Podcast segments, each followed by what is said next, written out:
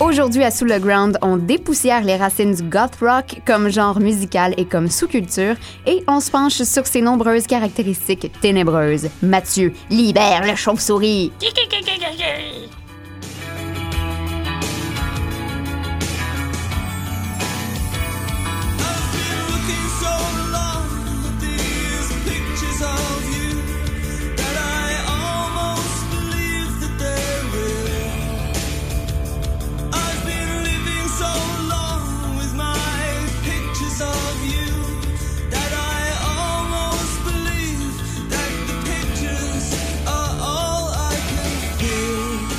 Vous écoutez Sous le Ground, le podcast à saveur musicologique sur les ondes de choc point c a. Je m'appelle Héloïse et dans chaque épisode, Mathieu coucou et moi, on prend soixante minutes pour explorer un genre ou un sous-genre musical soit oublié, poussiéreux ou emblématique. Puis à chaque semaine, on vous en propose un différent. Aujourd'hui, très excitée de plonger dans l'univers du goth rock. Euh, quoi de mieux pour terminer la session que de se rendre compte qu'on ressemble à Edward Scissorhands rendu à Noël tellement on est magané. C'est vrai ça.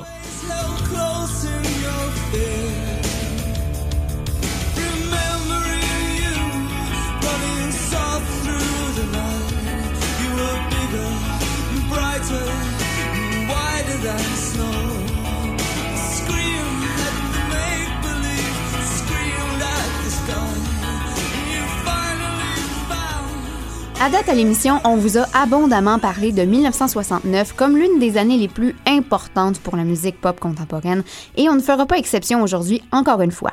Pourquoi? Ben parce que c'est l'année durant laquelle euh, s'est formé au Michigan un petit groupe qui allait passer à l'histoire pour avoir inspiré presque à lui seul un genre complet, les Stooges. Groupe rock formé autour de la présence magnétique du chanteur Iggy Pop, les Stooges vont créer euh, les bases de ce qui deviendra quelques années plus tard le punk, avec l'aide du C B G B à New York et des groupes comme M C cinq et les Ramones. Et si, euh, durant la première moitié des années soixante-dix, le phénomène va surtout être américain, ben les Anglais vont vite sauter dans le bateau eux aussi.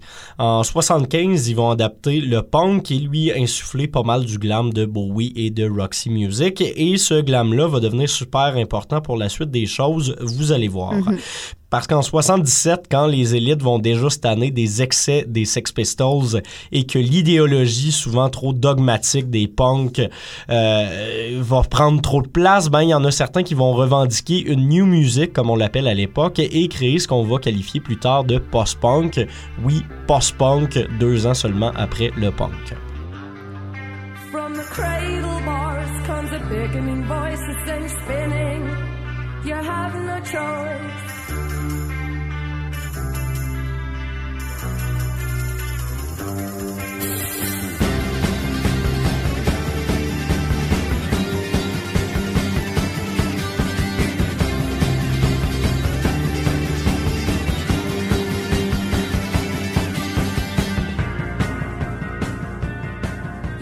Une des premières à faire le saut, c'est Siouxsie Sioux, leader des Banshees. Elle se faisait à l'époque déjà beaucoup remarquer pour ses costumes de scène parce qu'elle s'habillait au sexe, euh, boutique de Malcolm McLaren, qu'on va souvent considérer comme l'initiateur du punk en Angleterre, en plus de son job de vendeur d'attirail, B D S M et de linge fashion. Avec ses piercings et son maquillage toujours juste assez excessif, Siouxsie va beaucoup inspirer l'image sombre et emo avant le temps qu'on va se faire des musiciens post-punk. Autre formation majeure pour ce virage-là vers la post-punk, Joy Division, groupe qui va se former en soixante-seize, alors que Bernard Sumner et Peter Hook vont se rencontrer dans un concert des Sex Pistols à Manchester. Euh, tout comme Siouxsie Sioux and the Banshees, le groupe va surtout se faire connaître pour son son particulièrement dark et ses performances assez imprévisibles, notamment dues à l'épilepsie du chanteur Ian Curtis, mm-hmm. qui pétait régulièrement des crises sur scène. Ça devait être assez impressionnant. Ouf. Et cette image L'image-là, ben, malheureusement, va culminer avec l'apparition de l'album Closer en quatre-vingt, album qui va paraître seulement deux mois après le suicide de Ian Curtis à vingt-trois ans. Mmh. À date, on parle vraiment juste d'affaires dark, mais c'est pour une raison, parce que la post-punk est généralement pas si intense que ça. Effectivement, à la base, elle va surtout venir offrir une, une alternative aux punks déçus qui trouvent que le mouvement va trop loin et va tenter de les réconcilier avec les instruments électroniques que les punks haïssent tant. Ça ça va nous donner des bands comme Devo, comme Public Image Limited ou Wire qui sont pas nécessairement reconnus euh, pour parler de se tailler les veines puis de pleurer sur leur amour perdu dans chacune de leurs tounes. Hein? Euh, puis ceux qui tiennent absolument à le faire, ben, ils vont se tourner vers un nouveau mouvement euh, musical, surtout basé sur une esthétique à la base, soit le goth rock. Euh, goth pour gothique, parce que c'est ainsi qu'on va qualifier les premiers acteurs du mouvement, vu leurs affinités avec des affaires dark comme des vieilles églises gothiques, des vampires, des choses qui font peur et aussi le romantisme un peu triste qu'on va associer à la période gothique en littérature. Le groupe qui va le mieux incarner tout ça dans les premiers balbutiements du genre, ça va être Bauhaus, formation anglaise malgré son nom évocateur, avec le single Bela Lugosi's Death en dix-neuf soixante-dix-neuf. C'est le premier single du groupe et on tombe déjà sur un monument de neuf minutes qui parle de mort et de vampires. Bela Lugosi étant euh, un acteur de film d'horreur qui avait tenu en mille neuf cent trente et un le rôle principal dans Dracula. Les vampires, ben, c'est victorien au bout, hein, et vous allez rapidement vous rendre compte qu'il y a étrangement rien de plus gothique que ça pour les Anglais. Avec cette chanson-là, Bauhaus va donc effectivement fonder le goth rock. Bela Lugosi is dead.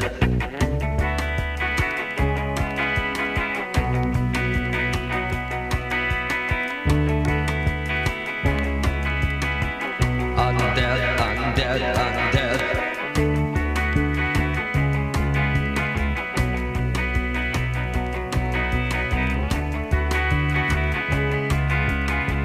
I'm dead, I'm dead, I'm dead. The virginal bride's file past his tomb. Still many times their flowers bereft in death. Mais là, plus concrètement, c'est quoi qui caractérise la musique gothique, Mathieu? Parce que j'ai l'impression que depuis tantôt, on parle juste d'où elle vient, mais pas ce à quoi elle ressemble vraiment. Oui, bien, euh, comme on l'a mentionné plus tôt, ce qui va définir le rock gothique, c'est avant toute chose une esthétique plus qu'un son, euh, du moins dans les premières années du mouvement. Les textes vont parler de mélancolie, de tristesse, de mal de vivre, de nihilisme et de choses morbides comme la mort ou des monstres. C'est tous des thèmes qui sont assez chers à la littérature gothique et aussi à la littérature victorienne. Euh, le métal parlait des mêmes choses à l'époque, faisait aussi ce type de procédé-là, mais euh, les gothiques, eux, vont le faire avec un plus grand lyricisme. C'est ça qui va venir les caractériser. On va beaucoup lire de poésie à l'époque et on va s'inspirer d'auteurs comme Baudelaire ou de la figure française du poète maudit qui a su traverser la Manche. Les gothiques vont aussi privilégier une mode vestimentaire qu'on qualifierait parfois aujourd'hui de steampunk à certains égards. Certains vont y aller dans l'excès avec des habits victoriens, des maquillages colorés grandiloquents, d'autres dans le plus basique possible en s'habillant simplement en noir avec ben du eyeliner. Ça va aussi être l'apogée des cheveux crépés, emprunts au glam, qui est encore une force majeure en Angleterre à l'époque. C'est surtout ce deuxième type-là qu'on va retrouver en musique, même si c'est le premier qui va marquer les esprits, et ça, ça va être vrai jusque dans les années quatre-vingt-dix alors qu'on va assister à un renversement de vapeur, wink wink, euh, steampunk. En quelque sorte. Il y a le genre gothique qui va se séparer du goth rock avec des groupes oubliables et vraiment plus près du métal et du emo qui va prendre la place, genre Evanescence ou Within Temptation. Faut surtout pas mêler les deux. Il faudrait effectivement pas. No. Euh, en termes de son, ce qui va s'établir euh, surtout au début des années quatre-vingt euh, pour le goth rock, c'est des basslines lourdes et omniprésentes, des riffs qui sont à peu près quatre-vingt-dix-huit pour cent du temps en accord mineur, question d'avoir l'air toujours très triste. Énormément de reverb et de delay sur les guitares pour créer une ambiance rêveuse et un son très rough, très raw, quelque chose de tapageur, comme on pouvait l'entendre par exemple chez Bauhaus. Euh, ceux qui vont le mieux incarner cet ensemble-là, ça va être les Sisters of Mercy à partir du milieu des années quatre-vingt. Le groupe va vraiment devenir une référence sonore assez rapidement dans sa carrière. Oui, puis outre le son, il y a aussi une sous-culture complète, comme on disait tantôt, qui va se développer en parallèle du rock gothique. Et encore une fois, faut pas mélanger les deux parce que la goth subculture va souvent aller vraiment plus loin que la musique. Alors que le goth rock est considéré comme une scène musicale, Être goth, en, entendez bien les guillemets, implique beaucoup plus que des goûts musicaux partagés. C'est une esthétique, c'est une manière particulière de voir et d'être vu. Alors, on pense à l'occultisme, les cercueils, les bougies, les inspirations vestimentaires de l'époque victorienne, comme on a dit tantôt, teint pâle, le tissu mèche, le cuir, les t-shirts déchirés et du noir, encore du noir. Voici ce à quoi ressemblait et ressemble encore aujourd'hui le look gothique. Dans le spectre de la sous-culture gothique, à une extrémité se trouve le goth par excellence, une personne décrite comme cherchant la pâleur de la peau au point d'appliquer le plus de fond de teint blanc possible. À l'autre bout du spectre, il y a les wannabes, hein, euh, généralement des ados qui traversent une phase gothique mais qui ne tiennent pas à la sensibilité gothique, sauf qu'ils veulent faire partie de la bande. Même un interprète bien connu a été étiqueté du terme péjoratif par ses semblables. C'est nul autre que Marilyn Manson qui minerait la signification du gothique. Alors, il y a des bons et des mauvais gothiques, il semblerait, dans l'histoire de, du goth rock. Semblerait-il. Euh, plus récemment, en particulier, lors de la commercialisation de certains aspects de la sous-culture gothique après les années deux mille, parce que toute sous-culture finit par être commercialisée à un moment ou à un autre. Devenir mainstream et euh, fucking laid. Et voilà, il y a de nombreuses personnes qui ne sont pas des gothiques qui ont commencé à s'approprier les codes de la culture gothique. Euh, on va commencer à voir justement des personnes de différents milieux adopter des éléments vestimentaires ou de la décoration gothique. Chez nous, au Québec, on peut penser aux euh, boutiques Detox et Amnesia. Et finalement, l'esthétique dark des goths va se rendre sur Internet assez rapidement grâce au blog personnel à la Skyrock que les jeunes emo des années deux mille vont, euh, vont se plaire à créer. Follow me, moi c'était xx baramba petite hello baramba xx. Il y avait bien des affaires emo là-dessus. Ouais. Euh, ce qui les rend amers, les vrais gothiques, c'est que ces jeunes-là comprennent pas l'essence du goth et toute la sensibilité véhiculée derrière ce style vestimentaire et la sous-culture gothique en elle-même. Sensible. C'est donc à partir de cette esthétique-là que va se développer le rock gothique. Sans l'être directement aussi, euh, il y a le groupe Joy Division qui va inspirer énormément de gens et rapidement, quelqu'un va devoir reprendre le flambeau parce que Siouxsie est trop imprévisible entre punk, post-punk et new wave et parce que Bauhaus est pas assez commercial pour marquer les esprits mature. Puis aussi que ce qui reste de Joy Division, ben New Order, c'est pas très triste, on va se le dire. Ouais. Euh, en soixante-dix-huit, il y a un single qui va sortir et qui va créer la controverse en Angleterre. La chanson s'appelle « Killing an Arab » et beaucoup vont accuser le band qui l'a écrite de racisme évident parce que c'est vrai que le titre est assez évocateur. Robert Smith, auteur de la chanson en question, va par contre se défendre en disant que cette tune-là, elle parle plutôt du roman existentialiste « L'étranger » d'Albert Camus et qui dit existentialisme dit euh, gothique à l'époque. Ce qui fait que Robert Smith et son groupe de Cure vont rapidement devenir les porte-étendards du mouvement dans son ensemble. Euh, leur deuxième single, « Boys Don't Cry », paru euh, quelques mois plus tard, va encore plus venir accentuer cette image-là en jumelant une mélodie super joyeuse à une revendication du droit à la tristesse et à la sensibilité pour les boys, une genre d'attaque à la masculinité toxique avant que ce soit le temps. Ben, on aime ça. I'm alive.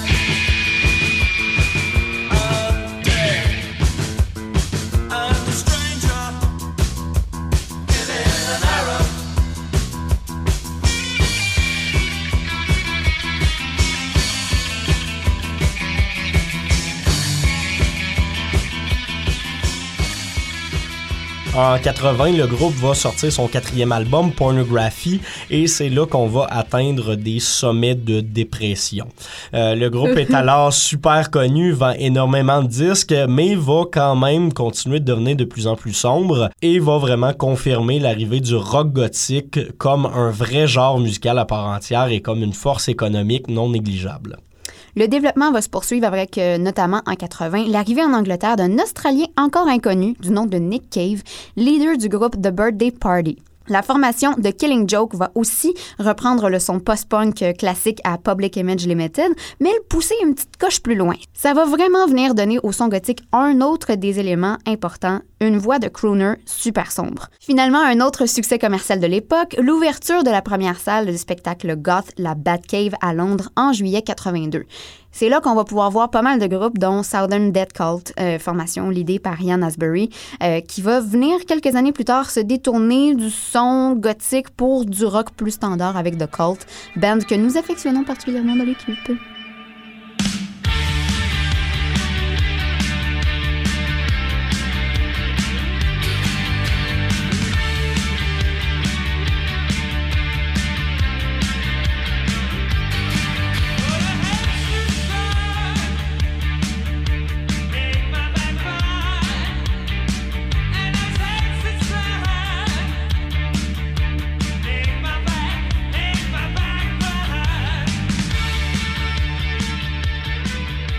entre mille neuf cent quatre-vingt-deux et mille neuf cent quatre-vingt-cinq, on va déjà voir quelques dissidences émerger dans le genre goth, surtout au niveau du son.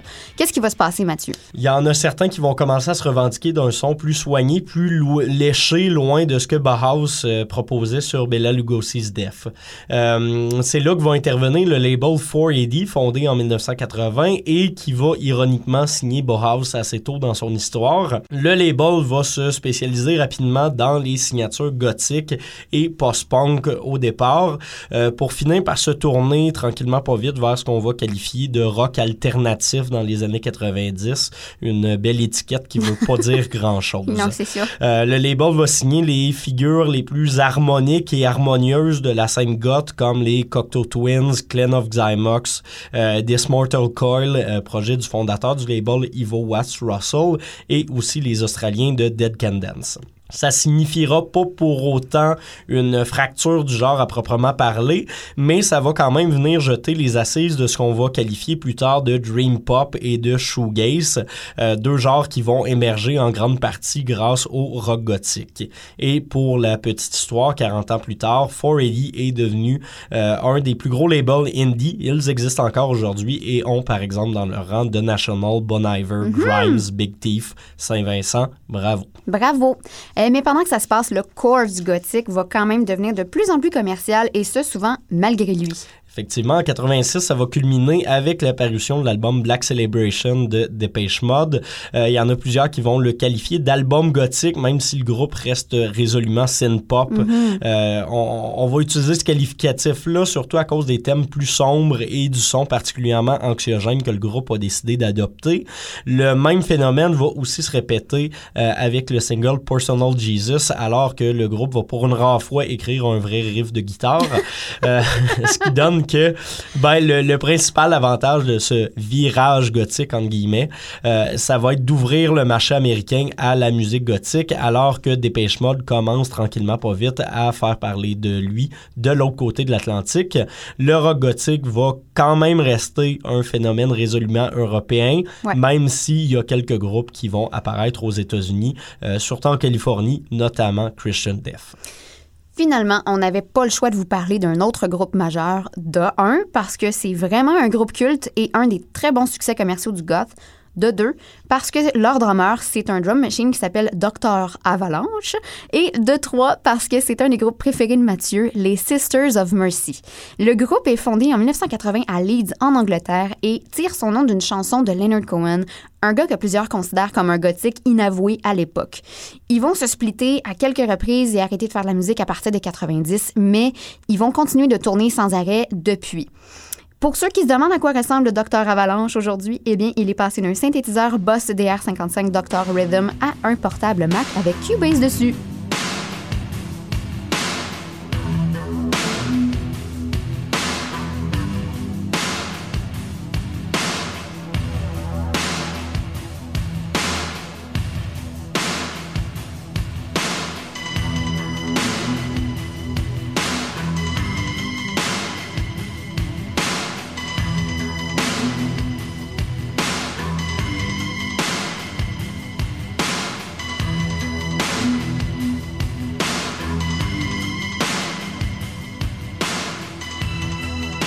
On vous a déjà mentionné à quelques reprises que les gothiques allaient donner naissance à d'autres styles musicaux, et c'est vraiment ce qui va se passer à partir de quatre-vingt-cinq et aussi durant le début des années quatre-vingt-dix. On va vous faire une petite liste des sous-genres qui, qui, qui, qui sont apparus à cette époque-là, en commençant par la Dream Pop et le Shoegaze.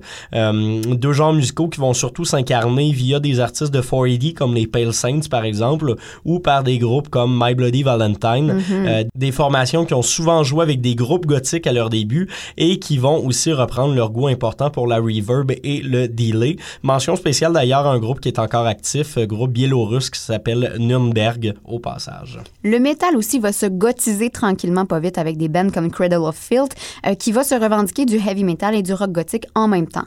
Il y a aussi des figures comme euh, Ozzy Osbourne qui vont se mettre à manger des chauves-souris. Hein? Euh, ça va éventuellement donner naissance à des sous-genres comme le black metal, le doom metal ou le gothique, comme on disait plus tôt.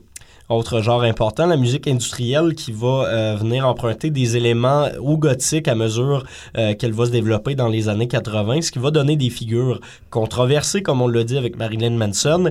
Et euh, on, on va se questionner un peu à savoir, à tort ou à raison, s'il faut les, les, les qualifier de gothique. Sinon, du côté de l'Allemagne, il y a Rammstein qui vont faire des rappels récurrents au thème du euh, rock gothique dans leur texte. Sinon, on va aussi voir apparaître des micro-genres avec les années. En voici une coupe en rafale. On a la techno-goth en Allemagne avec... Schweifelgelbe. Merci Mathieu. Notamment, on a euh, la folk gothique, euh, souvent liée avec le doom metal, comme chez Chelsea Wolfe ou sur l'excellent album de Volure de Humble Asylum, qui est présentement au palmarès loud de la station. Mm-hmm.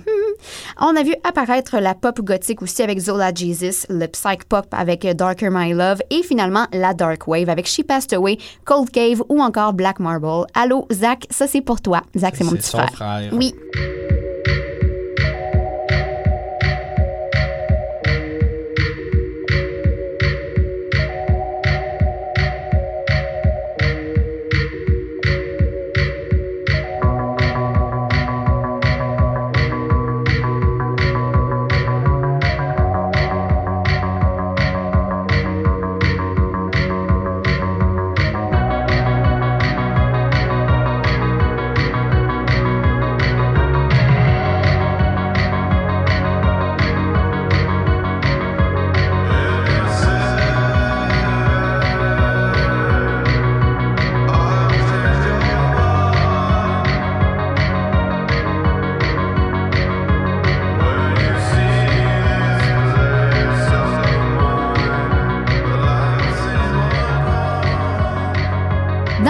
Populaire, on peut penser à une foule de productions cinématographiques inspirées de l'esthétique gothique et des thèmes qui y sont rattachés, qui ont grandement aussi nourri l'identité gothique au fil des décennies. On ne peut pas passer par-dessus Edward aux mains d'argent. On dirait juste vraiment le chanteur de The Cure. C'est un film de Tim Burton pour ceux qui euh, qui vivent pas dans le même monde que nous. Ah, puis euh, tout son univers, en fait, à Tim Burton, c'est, c'est tout simplement ça. Euh, genre Beetlejuice ou Corpse Bride. Euh, on peut penser aussi à Addams Family, Underworld avec les vampires et les loups-garous, euh, The Craft, The Hunger, un thriller euh, lesbo-sexu avec David Bowie, Susan Sarandon et Catherine Deneuve. Puis finalement, on peut aussi penser à Entretien avec un Vampire, un autre film bien sexu, d'ailleurs tiré d'un roman de Anne Rice écrit en soixante-seize qui aura posé les bases de bien des affaires dans l'esthétique gothique. Dans le fond, pas mal tout ce qui va toucher le vampirisme, le mysticisme, l'époque victorienne puis des affaires qui font peur, c'est gothique. Ouais. Un des meilleurs exemples contemporains de cet amalgame de caractéristiques-là reste la comédie musicale de Tim Burton, Sweeney Todd, The Demon Barber of Fleet Street, inspirée de la pièce éponyme de Christopher Bond créée à l'Uris Theatre de Broadway en dix-neuf cent soixante-dix-neuf. On va aussi remarquer, vous l'aurez vu au cinéma et dans la culture populaire, que le goth va souvent tendre un peu vers la culture B D S M. C'est des choses qui arrivent. Euh, sinon, euh, à partir des années quatre-vingts, euh, on va aussi voir une foule de festivals apparaître pour célébrer cette sous-culture-là, euh, que ce soit la culture gothique ou la musique gothique, en Angleterre, au Pérou, en Roumanie, au Texas. Il y en a partout, puis ça se passe encore aujourd'hui. Et finalement, dernier fait notable de la oui, culture populaire. On ne peut pas passer par-dessus. Effectivement, le très célèbre mime des cyber-goths qui dansent en dessous d'un pont, puis que tu peux mettre à peu près n'importe quelle musique en arrière, puis que c'est bon.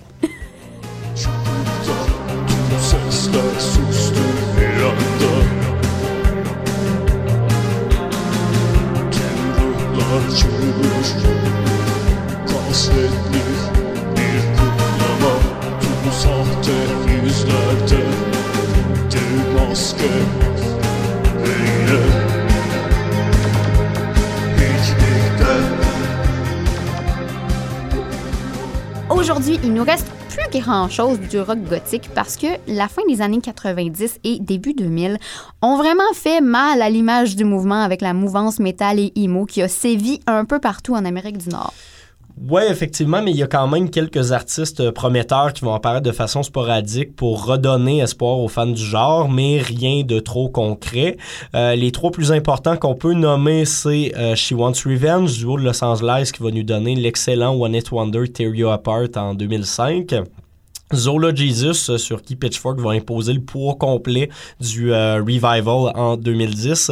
Et finalement, Chelsea Wolfe, qui va évoluer toujours entre gothique et black metal folklorique depuis environ deux mille dix aussi. Il euh, y a certains qui vont mentionner Interpol comme un groupe gothique. Euh, on est plus ou moins d'accord sur celle-là. Oui, les thèmes peuvent le rejoindre, mais musicalement, on est quand même loin de ce que faisait, par exemple, Bauhaus. Euh, finalement, je vous dirais donc que euh, c'est surtout sur Chelsea Wolfe que, que repose ce, ce poids et cette réincarnation-là du rock gothique en ce moment, même si c'est pas très rock ce qu'elle fait, euh, reste que l'esprit est présent. Et elle le fait bien. Plus tôt dans le nouveau millénaire, My Chemical Romance et Panic at the Disco ont aussi beaucoup utilisé d'éléments de l'esthétique goth dans leur présentation euh, d'eux-mêmes et parfois dans les thèmes de leurs chansons, mais on est très loin du son gothique des années quatre-vingt. Ça va donner un peu plus ce qu'on va appeler euh, le sous-genre emo, sujet potentiel d'une autre émission. Puis pour ceux qui se posent la question, ça n'a pas fait énormément de petits au Québec. Il existe quand même quelques formations à saveur gothique, par exemple le groupe de Québec Handful of Snowdrops, qui n'est plus euh, actif, mais qui a sorti des très bons albums dans les années quatre-vingt-dix. Reste que c'est souvent des petits noms et qu'ils sont souvent aussi liés à la scène métal. Pour terminer ça en beauté, quels sont tes cinq albums incontournables du goth rock, Mathieu? Ben, j'irais bien évidemment avec Bauhaus, l'album In the Flatfield en dix-neuf cent quatre-vingt. Ensuite, Joy Division, un autre incontournable, Closer, album également paru en quatre-vingt. Euh, on l'a mentionné, Pornography de Cure en quatre-vingt-deux. Ouais. Je pense que c'est, c'est, on n'a pas le choix de l'écouter si on veut comprendre ce qui s'est passé dans le rock gothique. Ensuite, un de mes groupes préférés, on l'a dit, de Sisters of Mercy, l'album Floodland paru en quatre-vingt-sept. Et je terminerai plus près de chez nous avec Chelsea Wolfe, l'album Pain is Beauty paru en deux mille treize. C'est tout pour aujourd'hui. Merci d'avoir été des nôtres. On vous invite aussi à vous abonner à notre émission sur Apple Podcasts, Spotify et à notre page Facebook et à notre toute nouvelle page Instagram Sous le Ground. En fait, euh, c'est S S le G R N D. C'était Héloïse Léveillé et Mathieu Aubre. La semaine prochaine, on vous parle de Phil Spector et de son invention révolutionnaire pour le monde de la musique, le Wall of Sound. À vendredi prochain! Ça, c'était les chauves-souris qui sont parties. Elles ont quitté la grotte.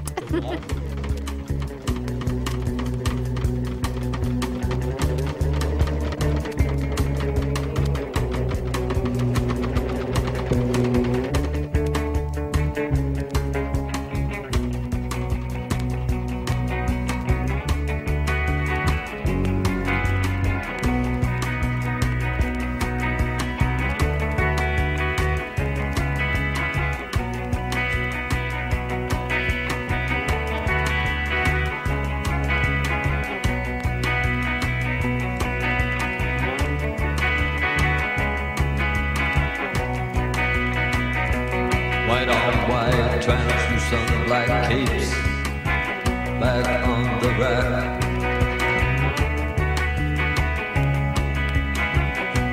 Bella Lugos is dead. The bats have left the bell tower. The victims have been bled with velvet lines. The black box. Bella Lugos is dead.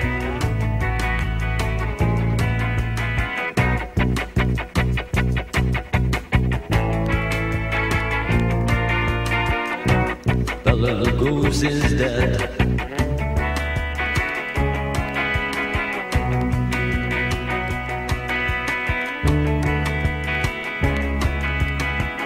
I'm dead, I'm dead, I'm dead.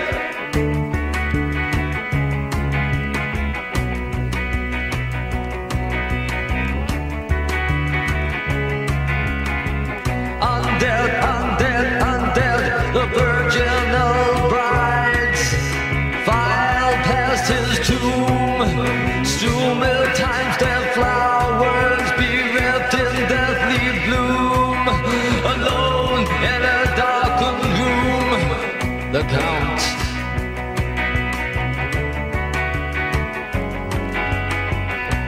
Bela Lugos is dead. Bela Lugos is dead.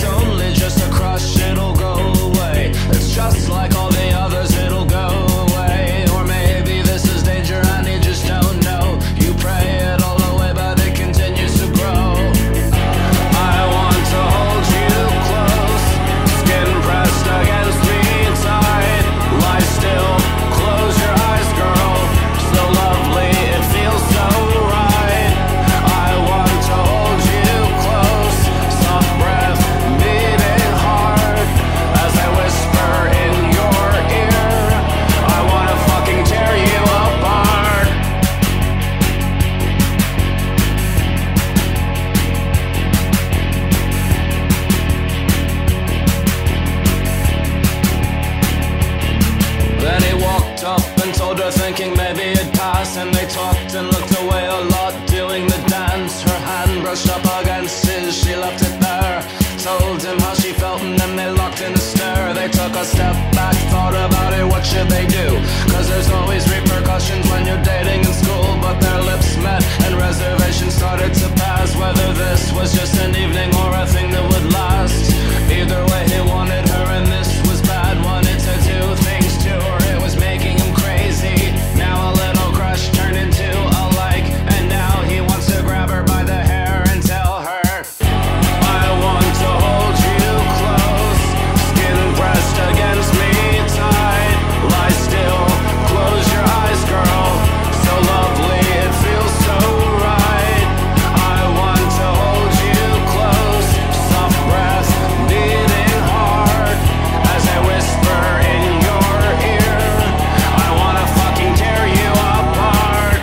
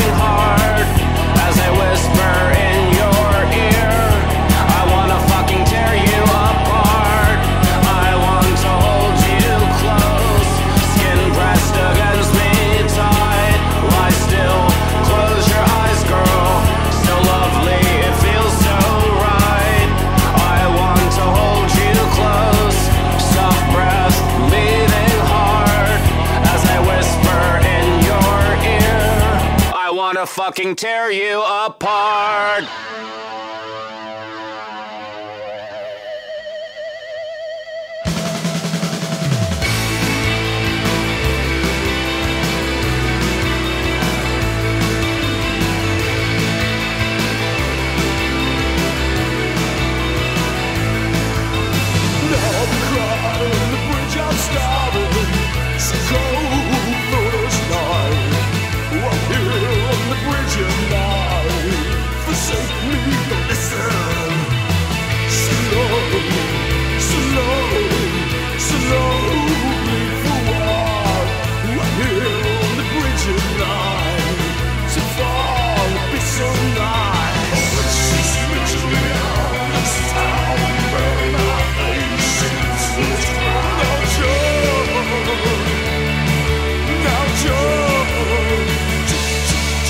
Go!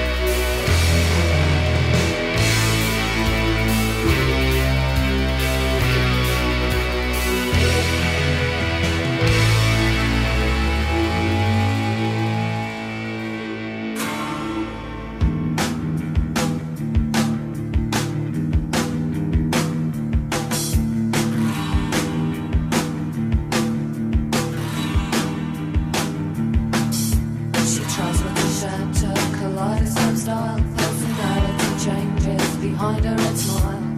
Every problem brings a stranger inside, hopelessly forcing up a modern disguise. Christine, the strawberry girl, Christine, banana split lady, Christine, the strawberry girl, Christine, banana split lady.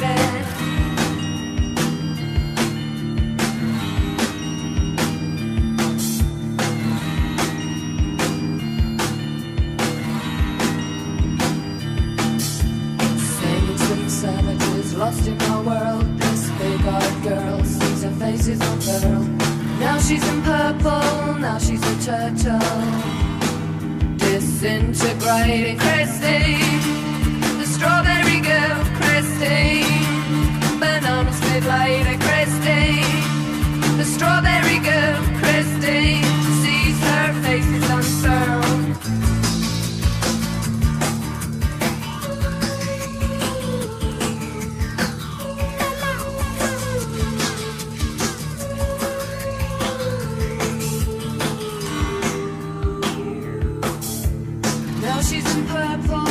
Disintegrating Christine, Christine.